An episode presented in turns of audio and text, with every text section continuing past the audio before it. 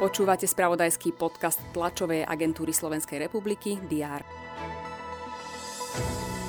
Parlamentný výbor pre kultúru a média vypočul 8 kandidátov na post riaditeľa RTVS. Pred poslancami i odborníkmi predstavili svoje vízie rozvoja telerozhlasu. Premiéra Eduarda Hegera prijal v Berlíne nemecký kancelár Olaf Scholz. Spoločne informovali o tom, že Slovensko by mohlo poskytnúť Ukrajine ďalšiu vojenskú techniku. Nemecko je chce dodať moderný systém protivzdušnej obrany a zároveň chce posilniť svoju vojenskú rotu na Slovensku. Britská vláda chce zmeniť pobrexitovú obchodnú dohodu s Európskou úniou v otázke postavenia Severného Írska. Medzi Britániou a úniou môže tak hroziť obchodná vojna.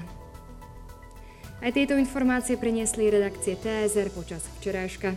O všetkých dôležitých udalostiach budeme informovať aj v útorok 14. júna. Vitajte pri diári. Na špecializovanom trestnom súde v Pezinku pokračuje proces v kauze vraždy novinára Jána Kuciaka, jeho súmenice Martiny Kušnírovej a tiež v prípade prípravy vražd prokurátorov. Súd má vypočúvať Zoltána A., ktorý je v kauze vraždy novinára a jeho snúbenice právoplatne odsúdený. Začína sa júnová schôdza parlamentu. Vo vyše 70-bodovom programe majú poslanci aj tzv. protiinflačný balíček, ktorý vrátila parlamentu prezidentka Zuzana Čaputová. Poslanci majú hlasovať o tom, či prelomia jej veto. Parlamentný výbor pre kultúru a média má hlasovať o tom, či kandidátov na šéfa RTVS odporúča do voľby v Národnej rade. Nového riaditeľa majú poslanci voliť ešte počas júnovej schôdze. Dnes oslavujeme Svetový deň darcov krvi. Národná transfúzna služba organizuje Deň otvorených dverí na svojich odberných pracoviskách. Zároveň sa koná aj tretí ročník akcie Prezidentská kvapka krvi.